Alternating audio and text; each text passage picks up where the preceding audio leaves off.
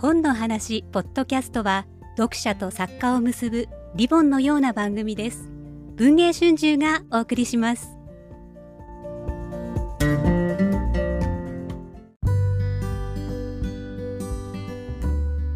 分で聞く文春新書。本日は、えー、文春新書1月間磯田道文と日本史を語ろう、えー、磯田道文さんをお伺いお迎えして、えー、歴史を語り合う楽しみについてお話を伺いたいと思います。私は文藝春秋前島敦と申します、えー、この本は磯田さんが、えー、亡くなられた半藤和俊さんそれから養老孟司さん阿川佐和子さんほか10人以上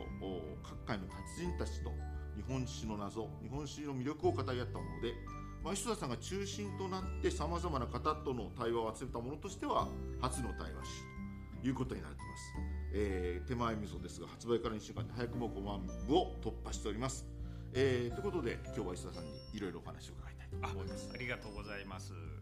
磯田道文と日本史を語ろうという題で本を出したわけですが、この前島さんは私あの 磯田道文を世に出した一人ですね、えー私どうやってこの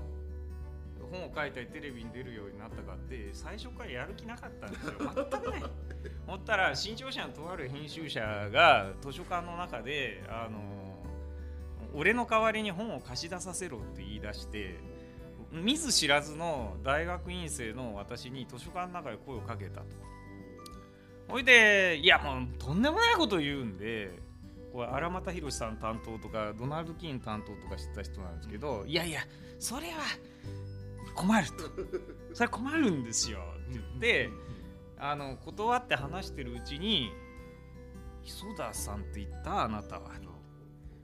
博覧狂気で何でも知ってるねあなたは原稿書く人だって言ってまず最初の原稿を書かし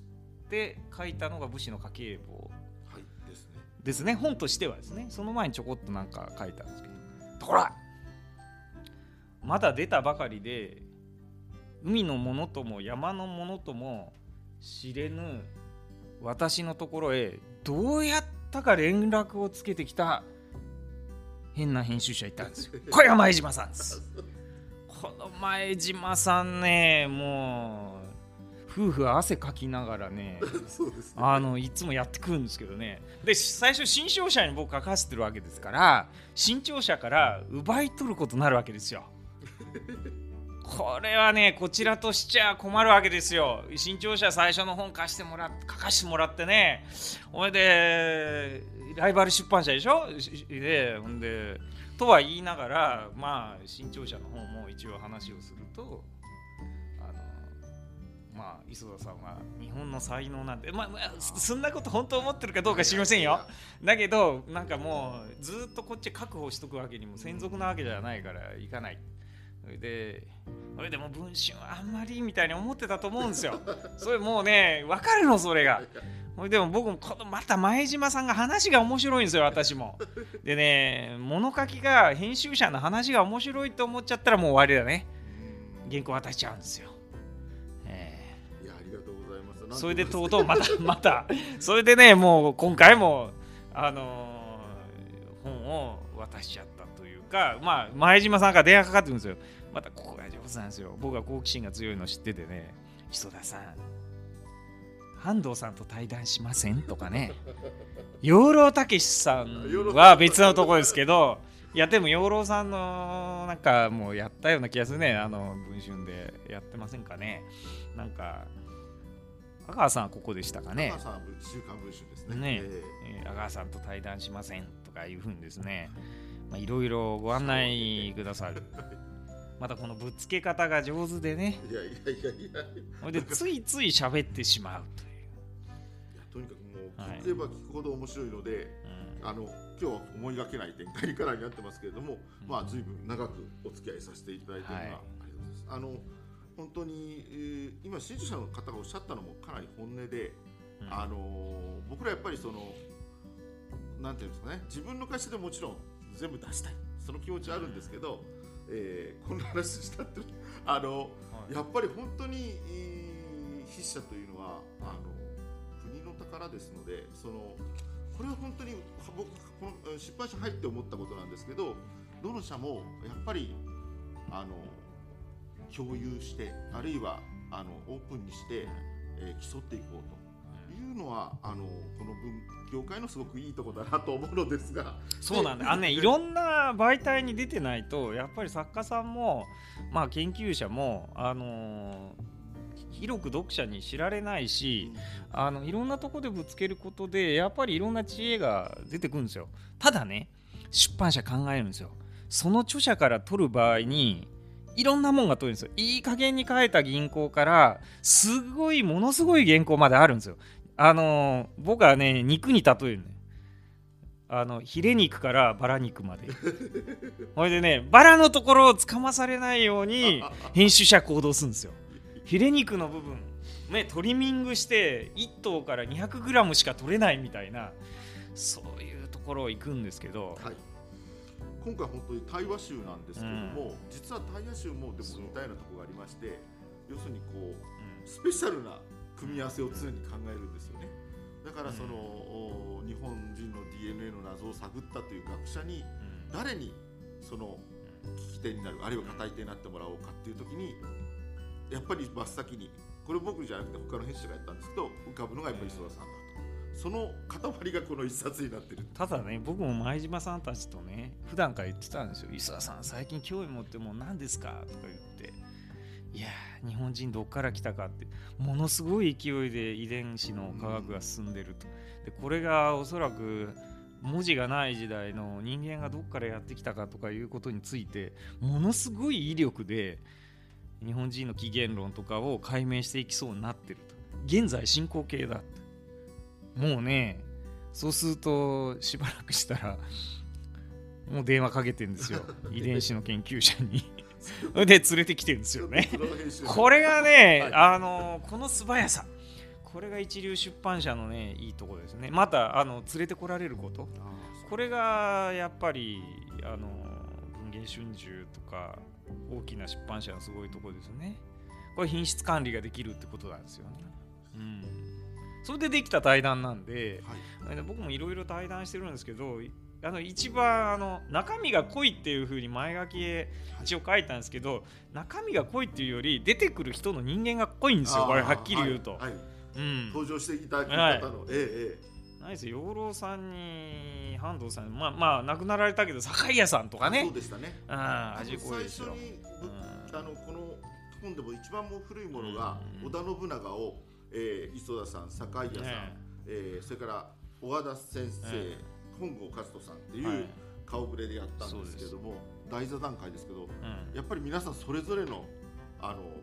武器を用意してこられるんですよね、えー、でこの技を見せてやるっていう感じでそうなんですごく盛り上がった記憶があります。これは担当させてきました。そんな感じだから普通ね歴上というと僕は歴上適切かどうか知らないけどあの女優でモデルさんもされてたアンさんっていうのがものすごい詳しいんですけど歴史マニアックなんですけどあの対談しますか？って言うとあれ女性誌ですよね、はい、クレアです、クレアですよね、えー、それでマニアックな話始めるんですよ私と話すと。これ女性誌で大丈夫かと思ったらもう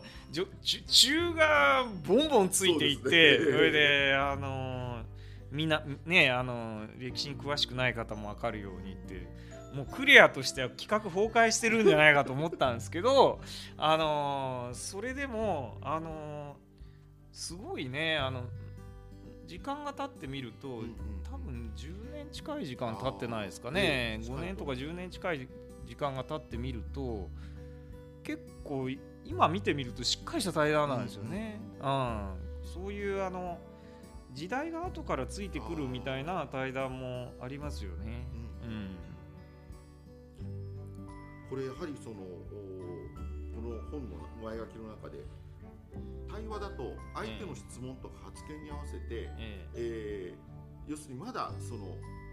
なんて言いますかね、えー、未完成だけども面白そうだなと思ってることとかが刺激されて出てくるということを書かれててすごく面白いなと思いました。これね対談ってちょっとずるいんですよ。はい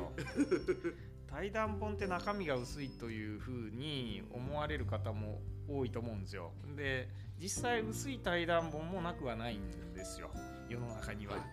ところがね あの対談の魔魔界だと僕思ってるんですけどあの対談本だとね書きたくないこと今のところ黙っておこうっていうこともうん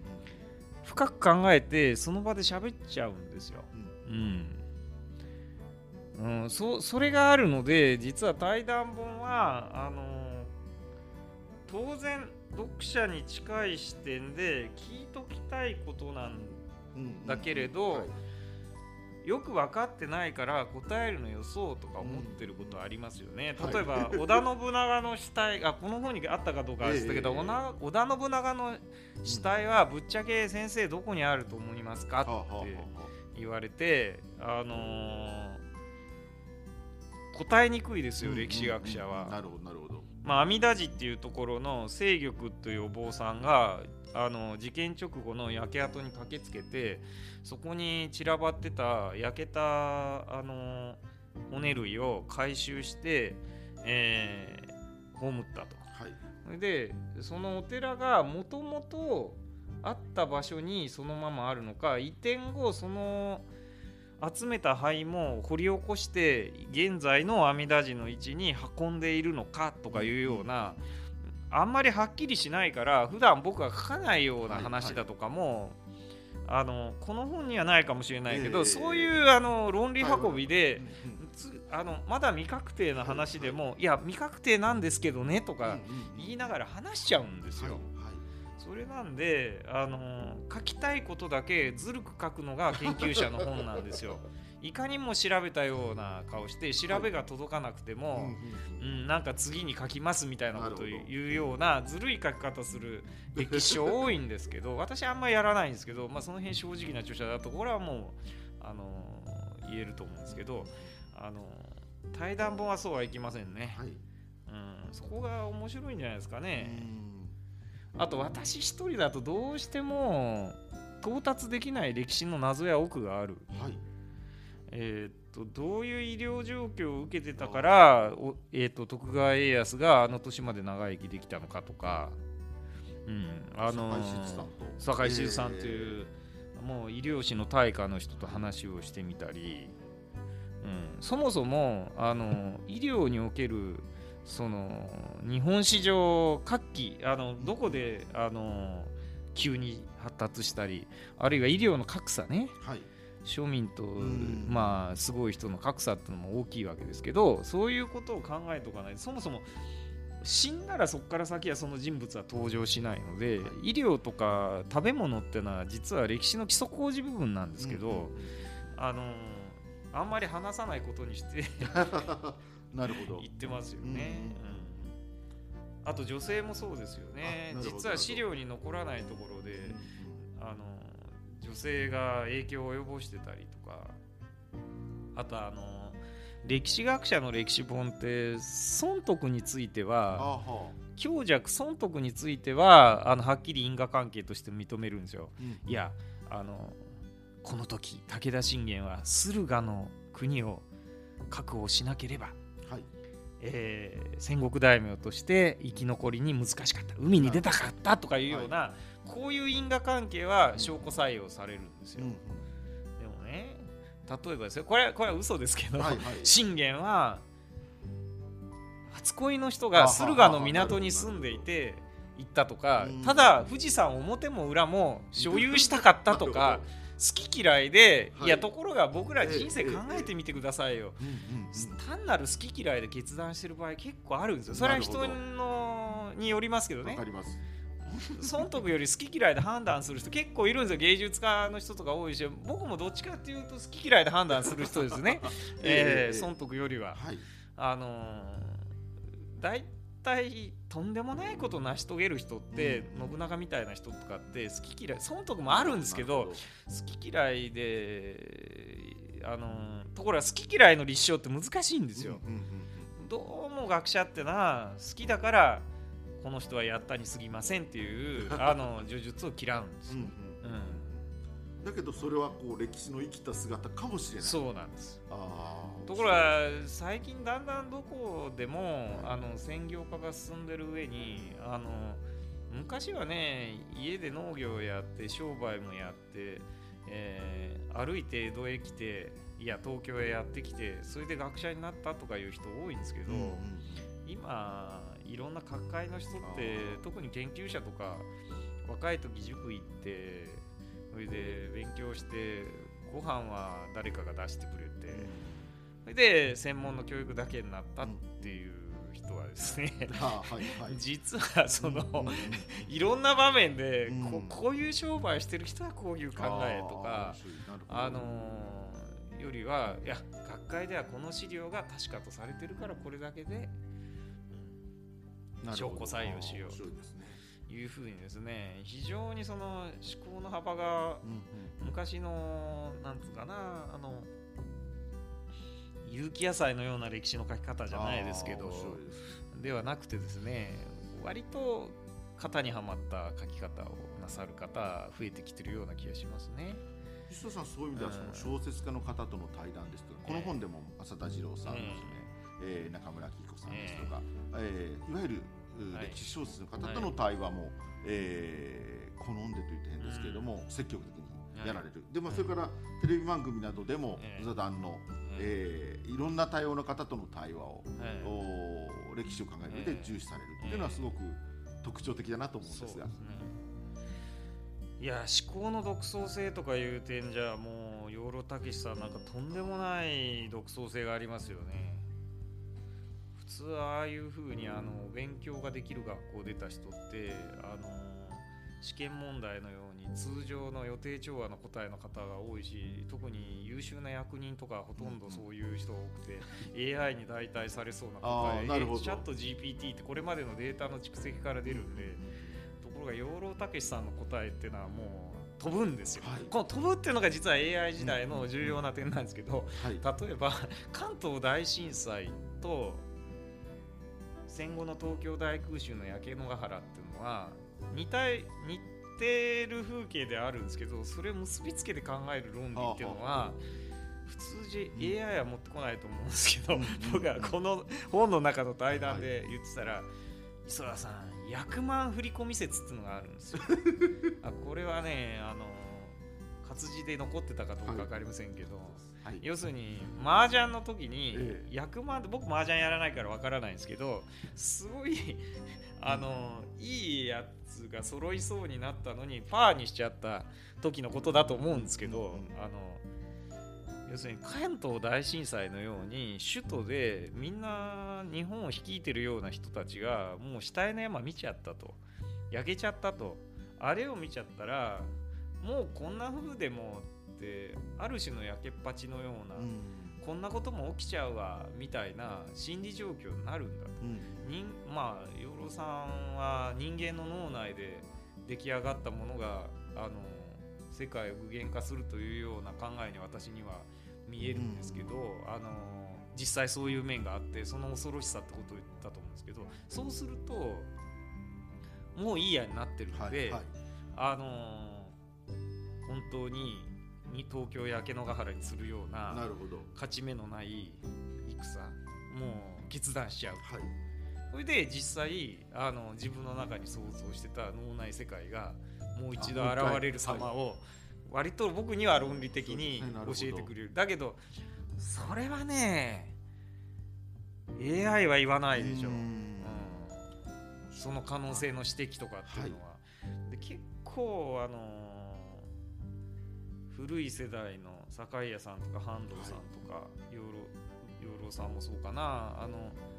戦争直後のめちゃめちゃな日本を見てる世代の人たちは独創性が非常に強い。あの飛ぶ力が強い、このジャンプ力うん、思考のはいジャンプ力がすごい人たちがいっぱいいましたね。今例えば研究者で僕恐れてるのは資料にこう書いてありますからって言ってそうであるかのように資料の中だけで自説立てるんですけど、ええ。資料もいろんな状況で書かれてますから、うん。例えば本能寺の変で織田信長が死んだ直後に死んだとはっきり分かってるのに直後に豊臣秀吉は織織田信長は無事に逃れられましたと。はい。その逃げた経路や具体的様子まで嘘をついはいて手紙を書くわけです、うんうんうんそうしないと大阪方面の味方がうん離れちゃうから。離れちゃうから。だから一次資料なんだけど、ええ一次資料だけに嘘つくわけですよね、うんうんだから資料にそういうことだらけですよね。あ、あ面白いですね。うん。なるほど。その明快ななぜその嘘をついたのかまでが歴史の当然ですけど、ええ。だからこれから何百年かして今裏金問題であの自民党の方々や、あれが言ってる言い訳をあの秘書が全てやったと言っていますって言ってはい。書いてる資料を見て、え秘書が全てやって政治家は全く関与してないって論文を書くようなものが増えてきてることを僕は心配してる。だから実際政治の現場で政治家に会ったり秘書の話を聞いたりいや大体古い時代の人たちって地方の有力者の子供たちも多かったから、は実際政治に関与してるような人たちがそのままれあの資料を読んで歴史を書くんであこの資料は嘘だとかなんか勘で気づくんですよ。書いてても嘘だ。うんうんうんそれがね資料に書いてればししあの、ええ。一次資料の資料に書いてあるそうですよ。今あれですよ。自由民主党の議員さんはすぐにインタビューに答えるのって一次資料ですよ。同時代ですからええ本人ですから、本当ですか、うんえええ。ええ。それが非常に重要な点で,、えはい。でこういう言いたくないことが対話集だとガンガンガンガン喋るっていう。ね。今でも僕本にはこういうことはあんまり書きませんけど 前島さんと対話してるから出てくるわけで。だから対話しはバカにならんです。なるほどなるほど、えそこにこうあれですよまさにその論者の隠された本音とか、うんそういうのもえ要するにその歴史を語る上でのさらに裏側も出てきちゃうものなんですね。ええああ面白いですね。だから阿川さんとの対談で、はい AI 時代に求められる人材とか言うんですけどどうやって生きたらいいでしょうとか言うんですけどそんな難しくないんですよ。はい。あのーさっきみたいに飛ぶような一見論理を壊すようなものであるとか人間には欲望があるわけですよすごい、うんうん。それは物欲とか金欲とか性欲とか要するに承認欲求だとか。でそういうものに基づいて行動しているのでその人間の欲望の理解ですね、はい。あのそれ非常に重要ですね、うんあと、うんうんうん。あの相手のはどのようにかん今考えているのだろうっていうね、はいうん、僕前島さんから送られてきたあの人間理解ってことですね。ああ僕はこう歴史は他者理解であるってはい。よく言うんですけど、うんうんうん だって他者もうすごい他者ですよ。もうすでに死んだはるか あの昔の空時空を生きてた人たちのことを理解しなければいけないので手前勝手の了見では、うん。あの分からなくなるっていうのが歴史ですよどなるほど。まさにでも AI には欲望もないですし、えもっと言うとね他者を知りたいって彼は思わないわけだから、そうあのそれは僕らが思うことで、うん。あの機械は思わないですもんね。え僕そうだ前島さんにちょっと前に送られてきた本僕こんな本作ったんですって言って立花隆さんの最後の本。はあ、はあはあ。は最最後級の本って言った方がいいのかもしれないけど、うんうん。あるいは他から出てるかもしれません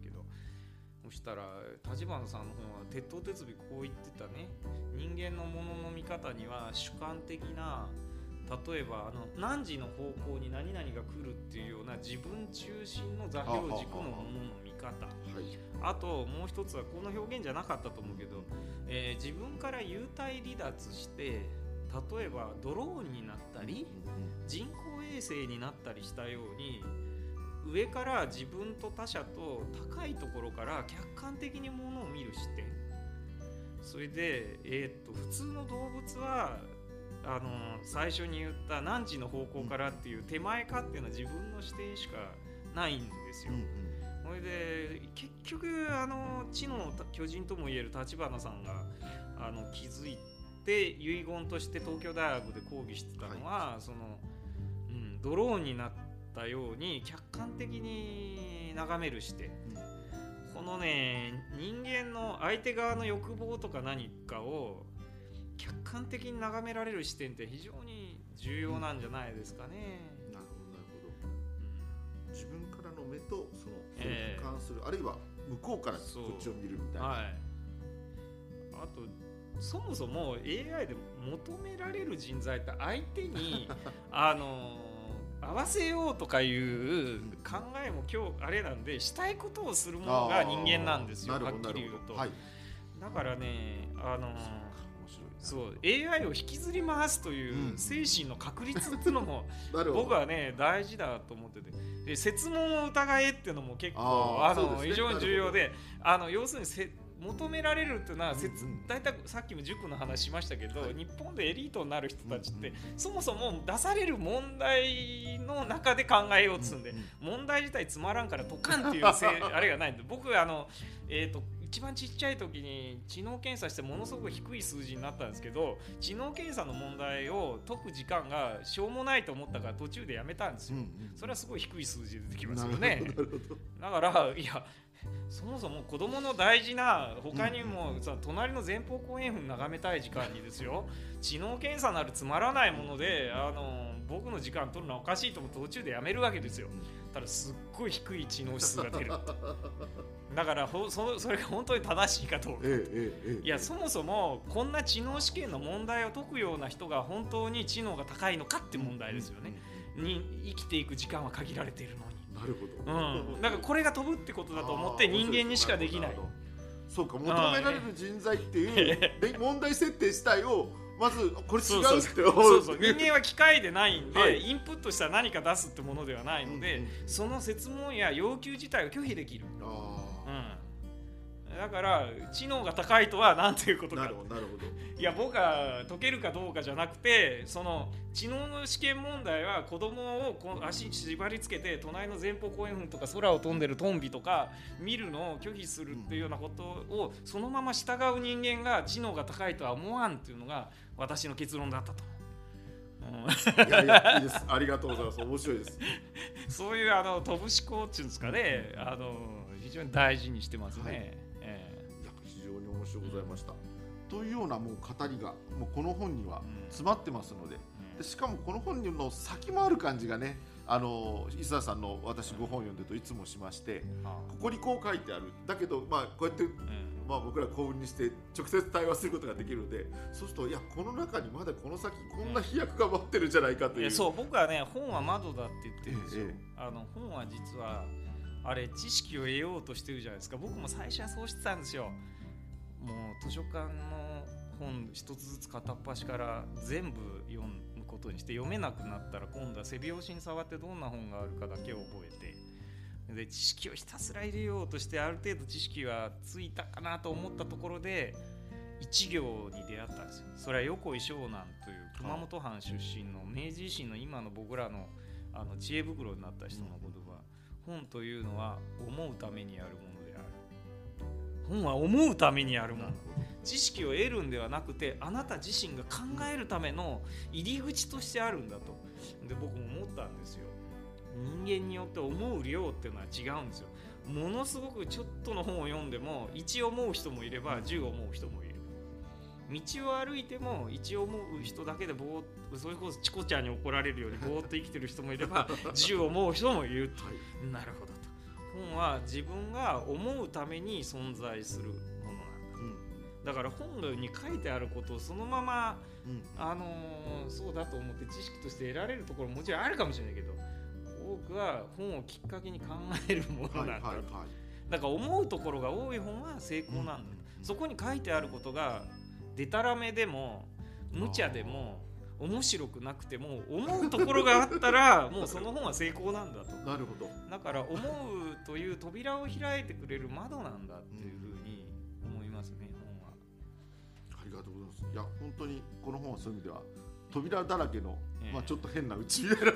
窓だらけですのであのぜひともあの、ええ皆さんに読んでいただきたいなと思う、いえい今日は伊佐さん本当にありがとうございました。えたっぷりお話し伺いました。またよろしくお願いします